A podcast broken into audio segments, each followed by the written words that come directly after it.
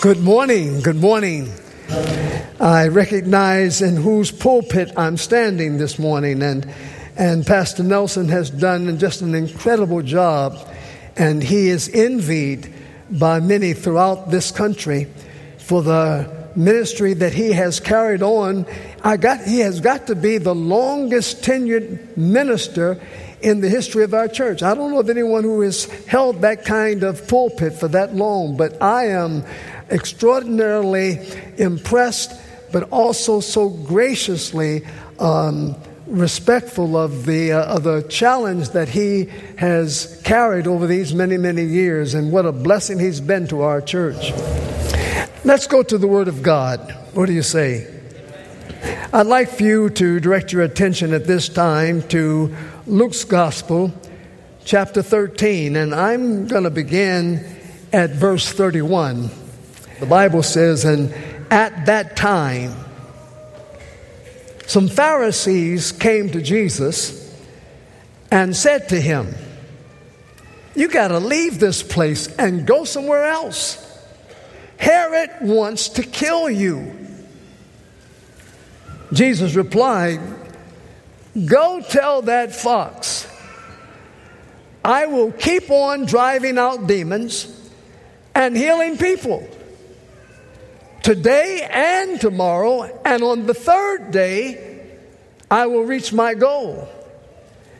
I must press on today and tomorrow and the next day, for surely no prophet can die outside Jerusalem.'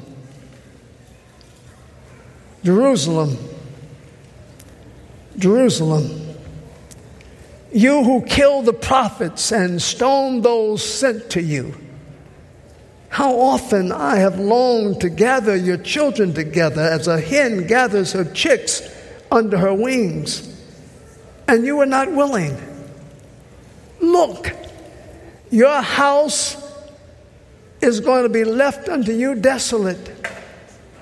I tell you, you will not see me again until you say, 'Blessed is he who comes in the name of the Lord.'" I've given title to our text this morning, and I want to talk to you for the next little while on the subject, the saga of the fox and the hen. The saga of the fox and the hen. Before I speak with you, please join me as we talk with God. "Nothing in my hand I bring, simply to thy cross I cling."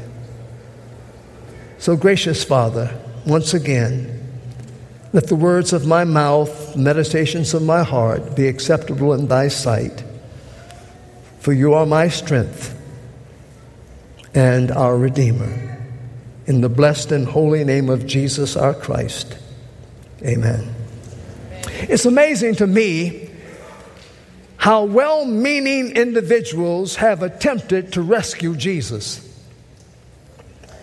to rescue him from the ill-fated risk of being associated with the least, the less, the disenfranchised, the marginalized, the locked in, the left out, the neglected, and the oppressed. Over the years, there is quite a consortium of well-meant alumni. The disciples were well-meaning when they shooed the mothers and their children away from Jesus, as reported in Matthew ten and verse fourteen. For after all, Jesus was a busy man. He had things to do and, and people to see. Again, when the, Can- Can- Can- the, the, the um, Canaanite woman cried out in Matthew fifteen, twenty-one, "Lord, Son of David, have mercy on me," the disciples, on the basis of their spiritual superiority, urged him, "Send her away. She troubles us." Peter later displayed the same bias when, in a vision, prior to the invitation from the Cornelius the centurion to come over to his house, he denounced the invitation and vision that was given to him on the rooftop based upon racial stereotype. What? Come to your house? I don't associate with swine, vultures, and snails. I've never, I've never lowered myself to that. And you could probably say the same thing when the brethren sent Ellen White to Australia after she addressed the Spring Council in eighteen ninety with her message, Shown of the Lord, Our Duty to the Colored People, which was her rebuttal to Charles Kilbourne, who had written to the General Conference following the, the, the camp meeting in eighteen eighty-nine in Kentucky, Tennessee, where Charles Kinney had the naked nerve to, to ask if his family could sit in the congregation while he was being ordained. You know who Kennedy was. Kennedy, Kennedy was the first African-American ordained minister. And, and, and, and Kilbourne thought this is going too far. Now, you know, Jim Crow laws had come into the South following the, the, the, the death of Lincoln and and, uh, and and and and the Emancipation Proclamation. And, and everybody else felt that that in order to get back what the, the, the war had taken away, we needed some rules. And with people getting along during the camp meeting, Kilbourne, who had fought in the North in the Northern Army and had become an Adventist when he went back to Iowa after the war, he felt that something needed to be done. But Ellen White came and set the record straight, and then the brethren said, well, maybe, maybe Sister White, you need to go work in Australia for a while.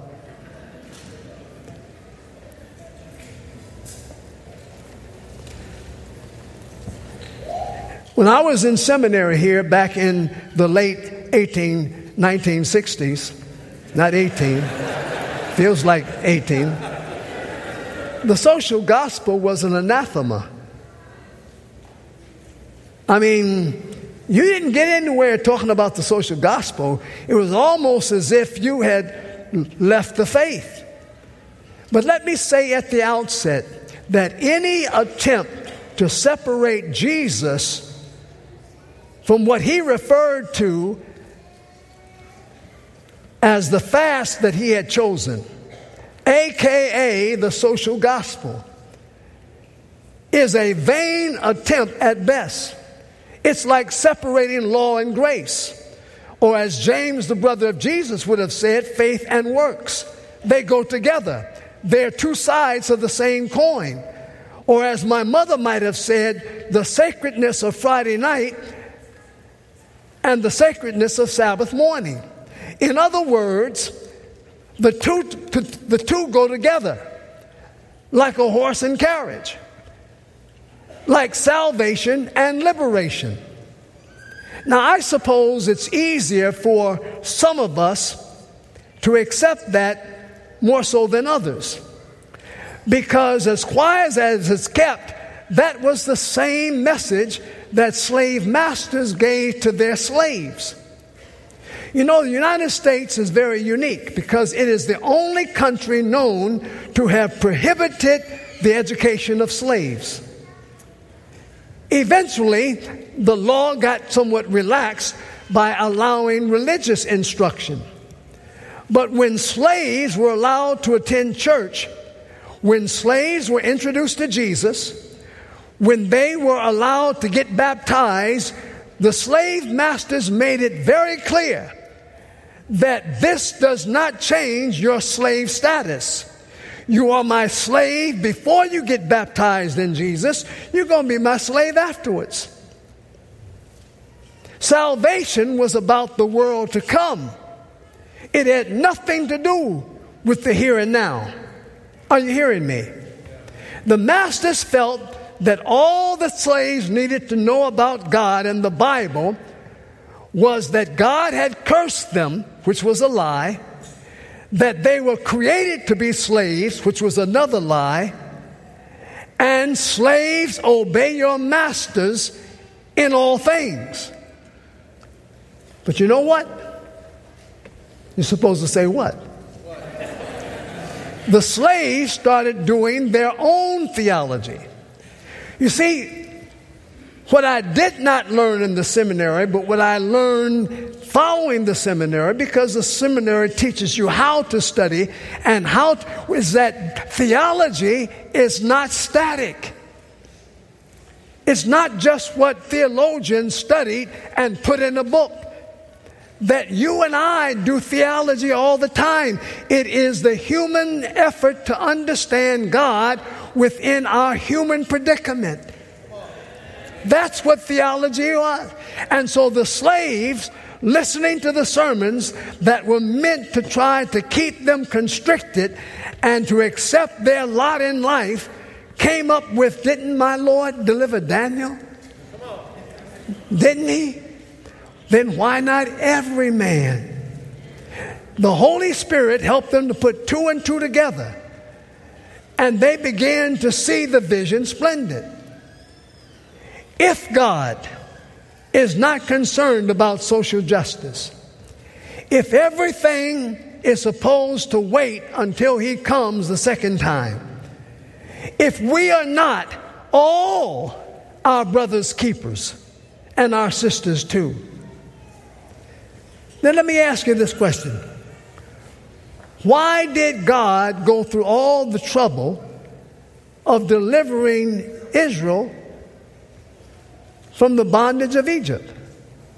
Why didn't he just send a, a revival and let them remain there as slaves? We were studying this a couple of weeks ago at my church in, in Bowie, the the the the the, the, the resurrection uh, restoration praise church, and and and during the sermon there was a dialogue taking place between the preacher and the audience. And he was talking about the fact that we had been made in the image of God and in his likeness. You know the text there in, in Genesis chapter one. Now, if God is the totality of love and joy and peace and and and and and, and gentleness and patience, and if God is the totality of that, if he is the vine and we are the branches, you see where I'm going? Then, then, then should we not emulate what God is in offering that same thing and in conducting our lives in the same way? After all, we are called Christians, little Christ. And just as Christ was sent into the world, not just to save the world in their sin, but to redeem their world, the world from, should we not also?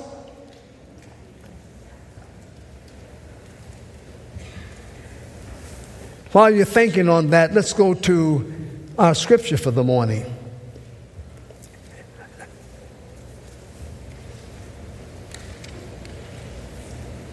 About forty years, about forty B C, a man by the name of Herod the Great went to Rome to receive the title King of the Jews.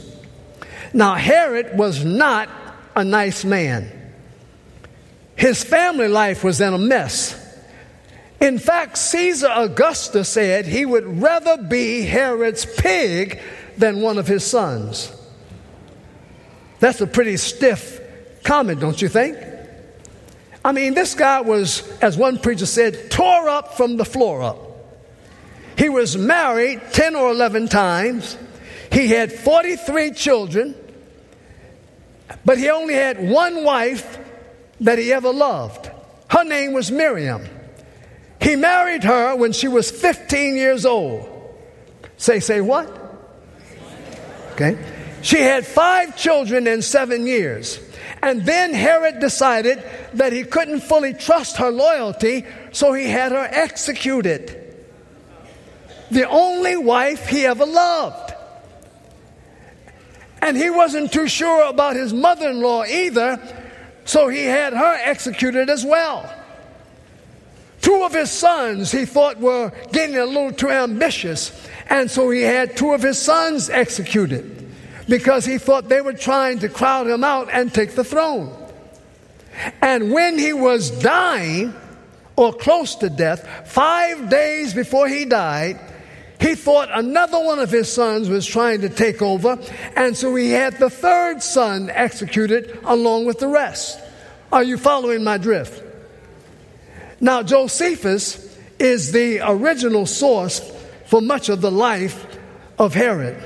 But I, I am really indebted to two individuals, Pastor John Ortberg and also Doctor Peter Richardson, especially Richardson, whose work was a monumental Uh, enlightenment on the life of, of Herod.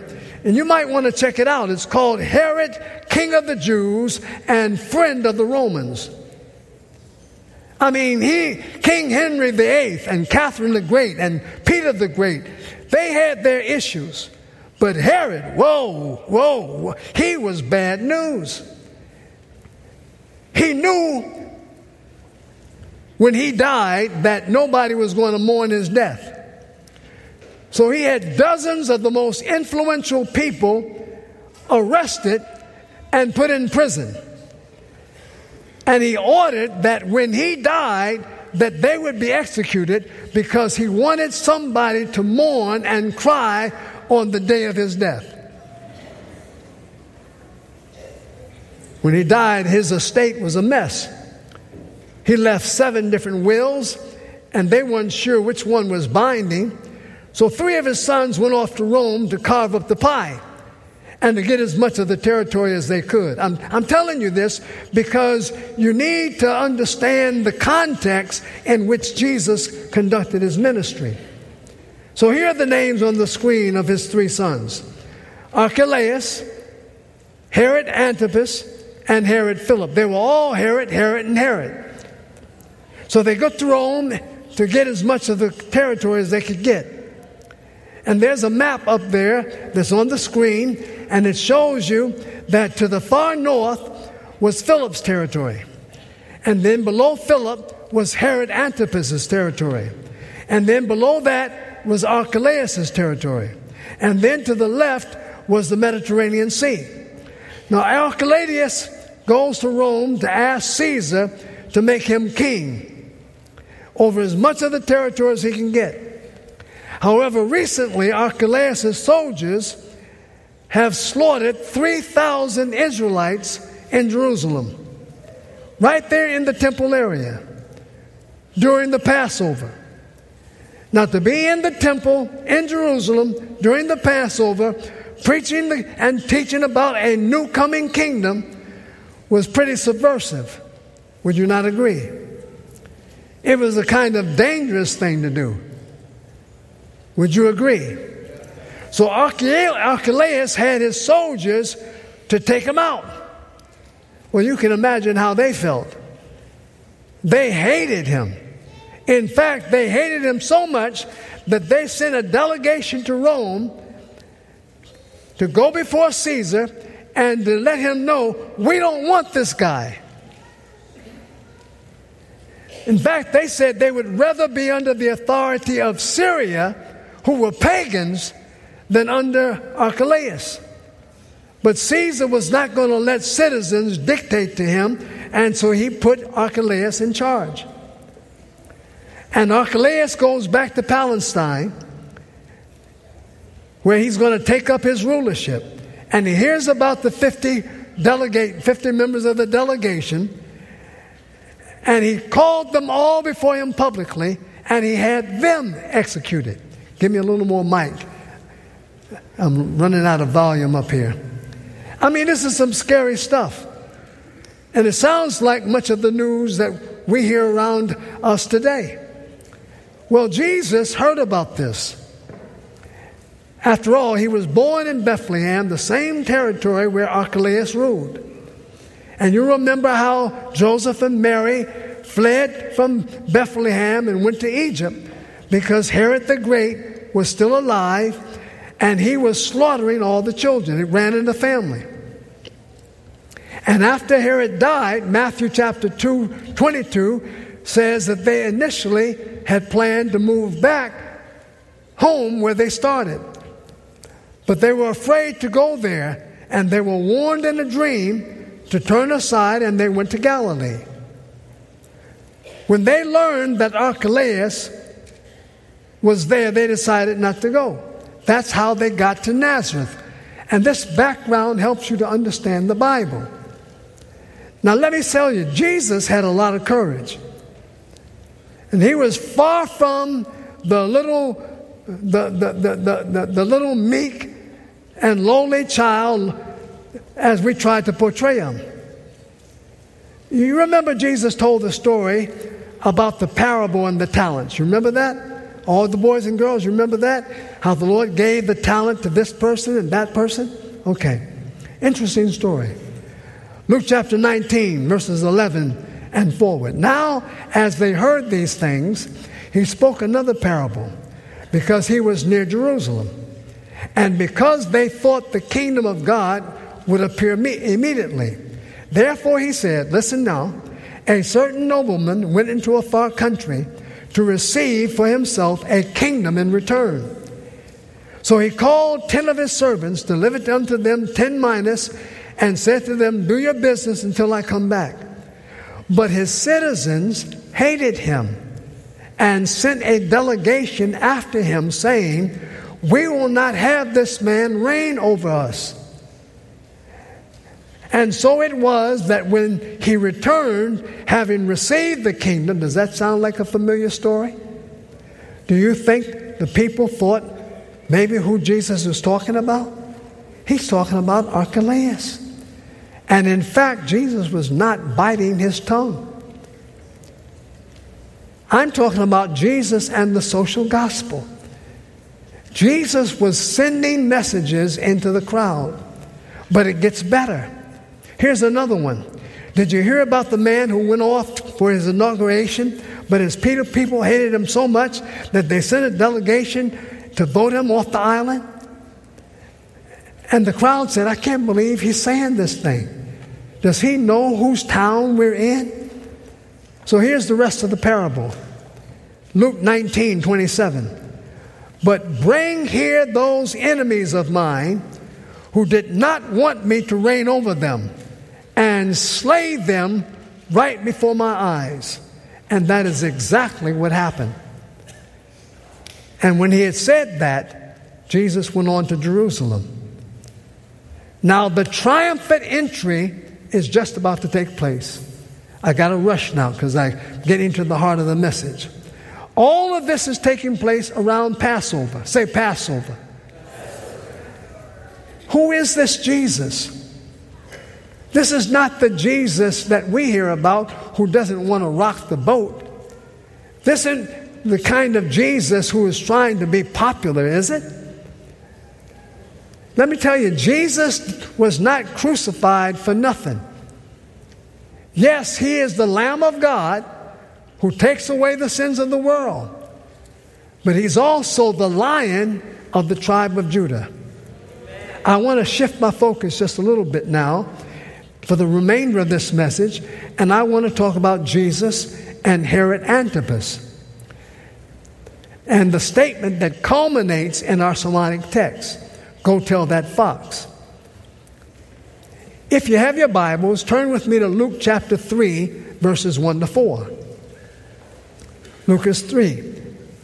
Now in the fifteenth year of the reign of Tiberius Caesar, Pontius Pilate being governor of Judea, Herod being tetrarch of Galilee, his brother Philip tetrarch of Iurea, and the region of, uh, of, of Trachonitis and Lysanias, tetrarch of Abilene, while Annas and Caiaphas, I was murdering those words, were high priests, the word of God came to John, the son of Zechariah, in the wilderness.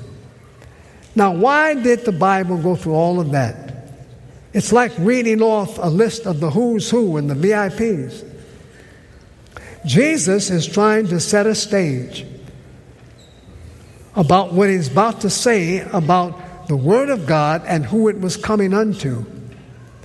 It makes it clear that the word of God was not sent initially to Caesar or to Herod or to his sons.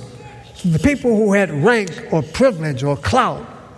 The Word of God is being sent to the untitled, the uncredentialed, the unscholarly, the unwashed, the ragged and the begetted, and people like the locust-eating hermit of John the Baptist.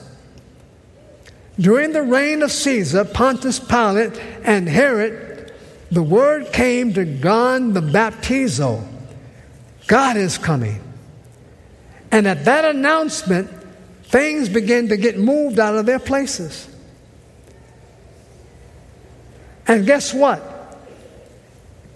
It took place also in his first coming. When Jesus came to Bethlehem, who was it that the word was sent unto? It was the shepherds. And it was the wise men who came from the east, who weren't even a part of the family of Israel. Jesus gave them the, pre- I'm talking about the social gospel. He gave it first to shepherds. Shepherds in that day were the least and the less and the left. Nobody wanted to associate with shepherds. You need to un- underscore that. I'm coming back to that. Remember what my subject is. The outcasts, the lepers. The lepers were, were required to ring a bell that cried out, unclean, unclean. And yet Jesus embraced them. Jesus spoke to the woman at the well. Men didn't do that in, in Jesus' day. You don't speak to a woman on the street. Jesus healed the, the blind man on the Sabbath. He broke the Sabbath law in order to make the man whole. Think about the issues. Incredible illness, family rejection, conflict over religion, fear of authority, ignorant and heartless religious leaders, and misplaced judgment. They wanted to know, how did he sin that he was cursed by blindness? And Jesus cut through all of that in order to minister to an outcast sinner. What's the message? Jesus accepts people even when their religion doesn't. How do we apply that today?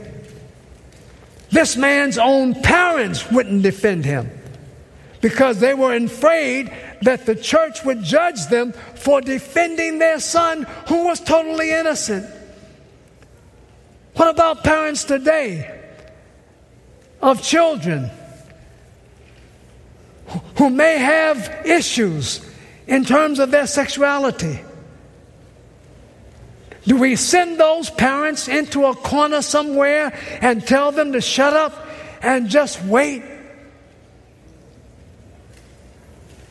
Jesus searches out for the religious rejects. And when he finds them, he encourages them and he tells them, come unto me. Rejected people need to know that God cares. Jesus cleansed the temple.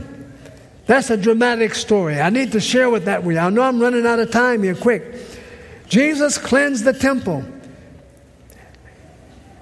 And he began to teach them, it is written, my house shall be called the house of prayer for all people. Not y'all people, all people. Did you know? Did you know that the part of the temple that Jesus cleansed was the part that was set aside for foreigners and women and children? They didn't desecrate their part of the temple. They desecrated their part of the temple. They went in to where they were supposed to worship. After all, although God did not instruct them, they decided that women and children and foreigners should not have the same access in the temple as the rest of us good Christians.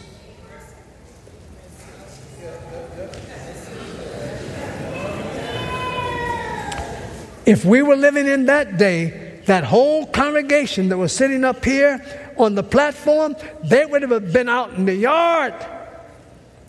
And all of you ladies, you had no place, no privilege being in here with the rest of the good, handsome, sanctified men. And when Jesus went into the temple, he upset that whole political economy. And he got in trouble with all of the intelligentsia. They said, this guy is wrecking things. We have got to take him out. Jesus included women, children, foreigners, sinners, the unclean, the outcast, the sick, and even the murderers and those who were on death row. When the, the leaders of the community brought that woman and threw her at the feet of Jesus, what are you going to do with her now, Lord? You're so wise and so intelligent. What did Jesus do? Here are the, the Jeffrey Epstein and the and the Harvey Weinstein and the and the Cosbys of his world. Ellen White said that the why did Jesus write in the sand? Ellen White says that some of them had put her in that position. And now they're judging her as if she sinned by herself. Are you listening to me? Jesus was, he could have very quietly said to her, your sins are forgiven. Go. But he had to deal with the structure of the, of the community and of the church that allowed that to happen. And we don't want to touch that. There are those, we get letters at the North American Division when when our leaders will, will use their influence to make a statement. After all, that's a slippery slope. That's a slippery slope. Martin Luther King was correct. We're not the we're not the the therm, the, we're not the thermometers of society. We're the thermostats. Jesus said, I have sent you on into the world. We're supposed to help to set the temperature, not just to record it.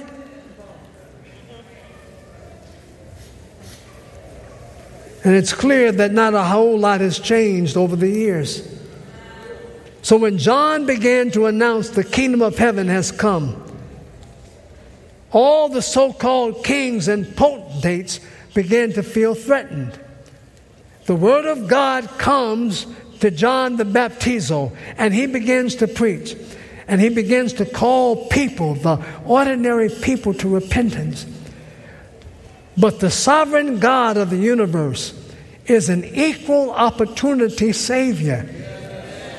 And so, like the parable of the wedding feast, John's message went to the high and the low, the rich and the poor.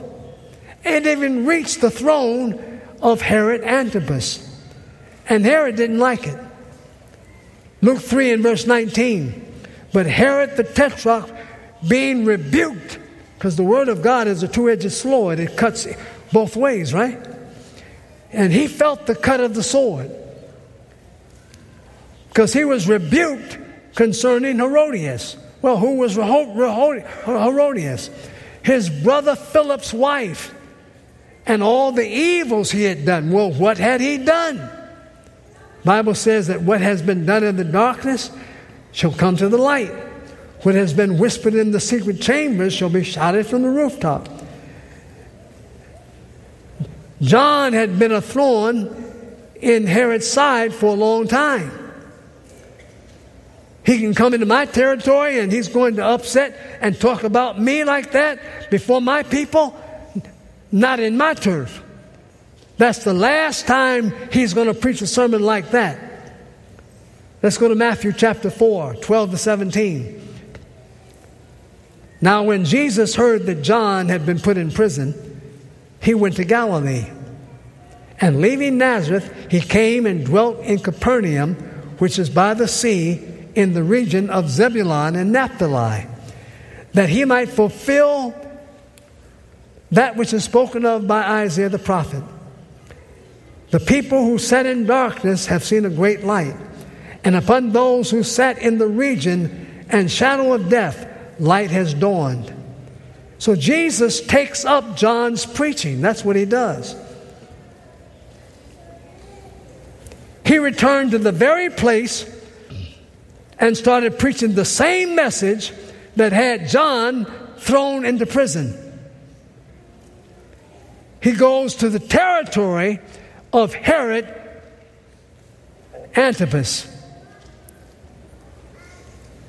If I have to be honest, if I were Jesus, I would have had second thoughts, knowing that what he got to, to John, he would bring to him.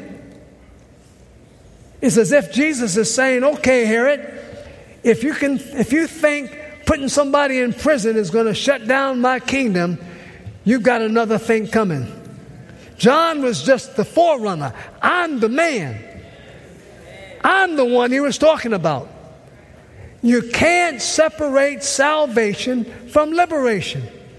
There are two sides of the same. God does not do anything halfway. Have you ever seen half a sunrise? Have you ever seen half a sunset? Have you ever seen half a raindrop? Have you ever seen half a landscape or a seascape? And the answer is no, because God never does anything halfway. The slave masters were wrong. Yes, Paul instructed the slave to obey his master. But he, what he was trying to say is, ultimately, Christ is your master. And then he said to the slave master, provide for your slave what is right and fair.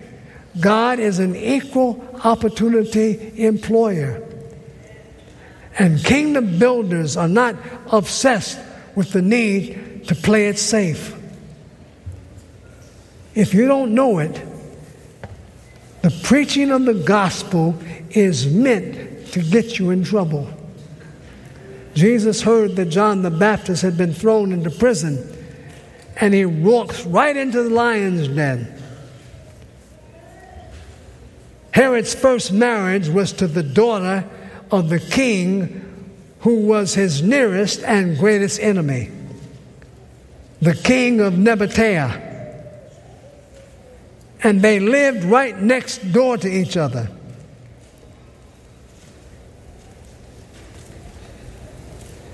And Herod marries this guy's daughter. Now, he didn't fall in love. He didn't even care for her. He, it had nothing to do with romance or, or, or two islands in the sea. It was all political. You know, I can't help but feel sorry for the women down through the years who have endured so much, who have fallen under the control of people like, like Herod and, and, and, and, and Harvey and Jeffrey. Their fathers and their mothers, who saw what happened to them, were praying that somebody would do something about this.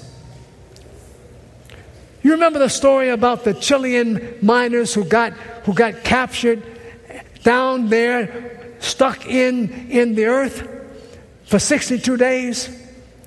When they were praying, and when their family was praying, who do you think God had planned to use to get them out of there? Nine times out of ten, when people are praying,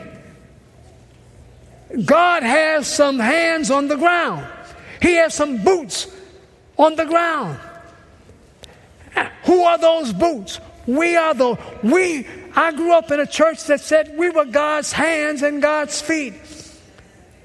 And the people who rescued those miners and brought them to safety represent the kind of ministry that we're supposed to have. You think that God is going to bring Lazarus out of the tomb when without our moving the stone away? It is God's plan of liberation. But here it is. Herod falls in love with Herodias. Now he's married to the other guy's daughter. And he promises to build her a palace. But he has two problems. He's already married. That's one problem. Number two, she's already married too. She's married to his half-brother, Philip.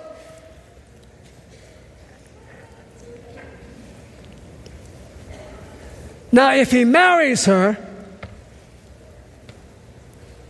he will be marrying his wife, his niece, and his sister-in-law. And if he has children by Herodias, they will be, she will be their mother, their aunt, and their cousin. But she ex- he extends the invitation, and she says, I'll marry you, but you have to divorce your other wife first. Now, I really hope that the writers of reality T V don't get a hold of this, because this message will be a blockbuster. Well, it's no surprise that his father-in-law declared war on him. And so Herod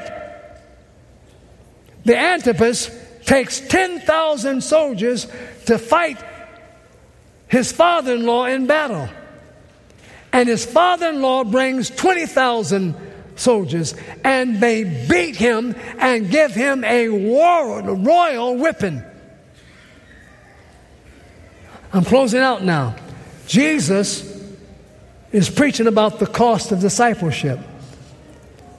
You think that's a strange message to have with all this war going on? And he's he's recruiting his his disciples. And he says things like, it's going to be an uphill journey. He's saying things like, unless you fall to the ground and die, you can't bear fruit.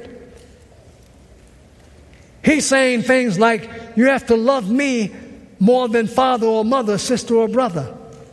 In other words, this is no well-meaning journey. This is no sentimental journey. This is no Pollyanna affair. Then Jesus tells this story. For which of you intends to build a tower and does not sit down first and count the cost? Lest you have not the, the, the, the, the, the ability to finish what you're starting. Then he adds a little more humor. Or what king going forth to war against another king does not sit down first and consider whether he with ten thousand soldiers are able to go up against the army of twenty thousand. Who's he talking about? This has just happened, and Jesus is now broadcasting this news almost in mockery. And everybody knows that Jesus is getting himself in trouble. Back to Luke chapter seven. Herod Antipas puts John in prison, and Jesus takes up his ministry. Now, back in the day, the primary way that politicians communicated with their constituents was by distributing coins. They didn't have Facebook. They didn't have Twitter or Instagram or YouTube. They didn't have newspapers or radios or T V. But most of them put pictures on, on coins. And when the people saw the coins, they recognized the politician. What do you think of when you see two golden arches? What do you think of when you see a white ma- bearded man in a white suit? What do you think of when you see a blue block with a lowercase f on it? What about a football helmet with the picture of an Indian on it, or an elephant, or a donkey. Herod doesn't put his picture on the coin. Why not? Because his constituents remembered that God said we should not make any graven images. So he used, unlike Caesar, he used reeds on his coin. And when they saw the reeds, they recognized we're in Herod's territory. Go back to John seven, twenty-four to twenty-six. Jesus is preaching. Why did you go out into the wilderness to see? What did you go out into the wilderness to see? A reed shaking in the wind? What did you go out to see? A man in fine clothes? Indeed, those who are gorgeously appareled in fine clothes live in the luxury of the king's court. But why did you go out to the wilderness? To see a prophet? Well, what man wore fine clothes and lived in a palace? Herod Antipas. Jesus said, you didn't go out to the wilderness to see that because you were hungry for something better. Something inside of you that wanted more than fine clothes and power and luxury could buy. Do you think that the crowd knew who he was talking about? Did you think I was talking about the people of Herod's day? I'm talking about you. You didn't come here for me to give you a message about how to get rich quick.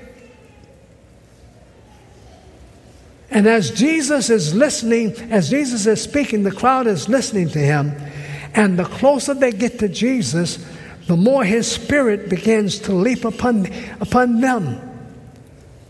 They're hungry for something better, more satisfying, more permanent, more secure.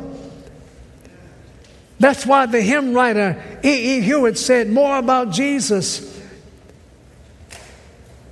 I would know, more of his grace to others show, more of his savedness, fullness see, more of his love who died for me. Now turning to Luke chapter eight, one to three. Now it came to pass, after that Jesus went through every city and village preaching and bringing glad tidings of the kingdom of God. And the twelve were with him, and a certain woman who had been healed of the evil spirit, Mary, out of whom seven demons had been cast. And Joanna, the wife of Chuza, provided him with substance. Joanne, jo- Joanne's husband worked for Herod. Can you imagine what was going on in Joanna's marriage when she, her husband works for Herod and she's following Jesus? Can you imagine what took place when Herod had an audience with Chuza? Man, why can't you get your wife straight? Now, Chuza had a pretty good salary, don't you think? He's working for the king. And he brings his wealth home to Joanna. And Joanna is taking the money that Chuza got from Herod and giving it to Jesus. So when Jesus' financial accountant is going through all of the donations, at the top of the list is Chuza, Joanna's husband, who works for Herod. You're looking at me wise and otherwise. Joanna wasn't just Jesus' follower. Joanna was Jesus' fundraiser. How unstoppable is the kingdom of God that he will make your enemies your footstool. Now Herod the Tetrarch heard all that was done by him, and he was perplexed, because he heard that some said John had been raised from the dead. And Herod said, but I, I beheaded John. What, where is this coming from? I thought I was done with him. Who is this man? And then the Bible says he tries to see Jesus. Now, he didn't want to go there to hear him preach. He wanted to get there so he could take him out. I'm just about there. And the apostles, when they, when they returned, and they told Jesus all that had happened, he took them aside, and they went into a desert place belonging to the city of Bethsaida. Look at the map again. He went into Philip's territory. Now, I used to think when Jesus withdrew that he was going to some place where he could kick back and relax, or where he would enjoy some nice accommodations. But it wasn't the scenery that was taking Jesus off there. He wasn't going there for R and R. He was going to get into a safe place because he was in trouble. Now, this was where Philip reigned. Now, Philip had a wife that Herod Antipas had stolen. So you can imagine that their relationship was not brother-brother. So he was safer in Philip's territory than any place else. And it was there that the Bible says some Pharisees came to him. Now, Pharisees came to help Jesus out, and they want him to get out of town. And Jesus makes that pronouncement. So let's play Jeopardy. When you hear the word fox, what do you think of? Sly as a fox, cunning as a fox. In Jesus' day, foxes weren't built that way. They weren't, they weren't written up that way. They were not characterized, because foxes were compared to lions, and foxes kind of held off until the lions did the dirty work, and then they snuck in as poachers, and they ate what the lions left off. And so when Jesus calls him that fox, he's not really paying him a whole lot of respect, because foxes were the puppet leaders of the kingdom. Foxes were the wannabes. They weren't as tough as they looked. The lions did the bad work. The foxes kind of came and got the leftovers. Herod was Caesar's pawn, his toy boy. It was all pretense. It was a show, a, a house of cards. Go tell that fox.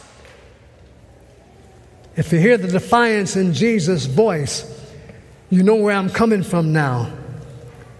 This is not the lamb, this is the lion.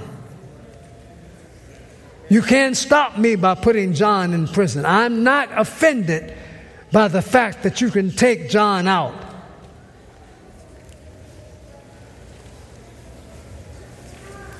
Herod, your house is coming down. It's coming down. And now the final verse. O Jerusalem, the Jerusalem, you who killed the prophets and stoned those who were sent unto you. How often I would have gathered you like a hen gathers her chicks. When a fox breaks into the hen house, who wins? The fox. Because the hen has so little to fight with. She has no teeth that she can gnaw or, or, or bite or gouge. She has no claws that she can scratch. What can the hen do but gather her chi- chickens under her? All she can do is try to protect them as she gives up her life. She says, "Take me, kill me if you must, so that my children can live." It's the story of the fox and the hen. And at that moment, Jesus knew that if he entered Jerusalem, what was going to happen to him? He was a dead man. Rome would hear and Rome would act. If he stayed his course, it was only a matter of time. It was predictable. He would have the death sentence. My friends, God is not left to some ambiguous, uncertain outcome. God's program is always personality driven. There is no leading without a leader. There is no friendship without a friend. There is no helping without a helper. There is no liberation without a liberator. And there is no salvation without a Savior. No redemption without a Redeemer. No justification without a justifier. No forgiveness without a forgiver. No fatherhood without a father. And no kingdom without a king. When God calls us, he bids us come regardless of the consequences. And as I prepare to take my seat, after fifty years of ministry, I thank God for my calling. I am proud that God called me to be a preacher, because it saves, and it rescues, and it liberates. And I wouldn't take anything from my journey. I'm stopping for your sake. God has called us not to be of the world, but to reside in the world, that we might be thermostats, not thermometers. He did not send us here to condemn the world and to put people in their places and to tell them how bad they are compared to who we are. Are you getting this? He sent us into the world to rescue the perishing and to care for the dying, and to the minister to those who are the outcasts. Today is our day. It is our hour. It's going to get darker before it gets brighter. Judgment is coming. It begins first with the house of Israel. What Herods are you challenged by? Who is threatening your life? Who is it who is trying to rob you of giving your all for the kingdom of heaven? Are you pl- trying to play it safe? Trying not to rock the boat? Are you hugging to the little Jesus meek and mild? Are you ready to go to war with him? Yes, he calls us to gather our children about us. But he also says that we will always have the assurance that under his banner that we will experience victory. Amen. Your heads are bowed, your eyes are closed. Gracious God, our Heavenly Father, we thank thee that you have called us into this message for such a time as this. We beg you not to let us go until we have covenant with you to be all that we can be for the kingdom of God. Because it is not by might, neither is it by power, but it is by your Spirit. And you said that one will chase a thousand, and two would put two thousand to flight. We claim that promise for every living, breathing child of God under the sound of my voice, in the blessed name of Jesus.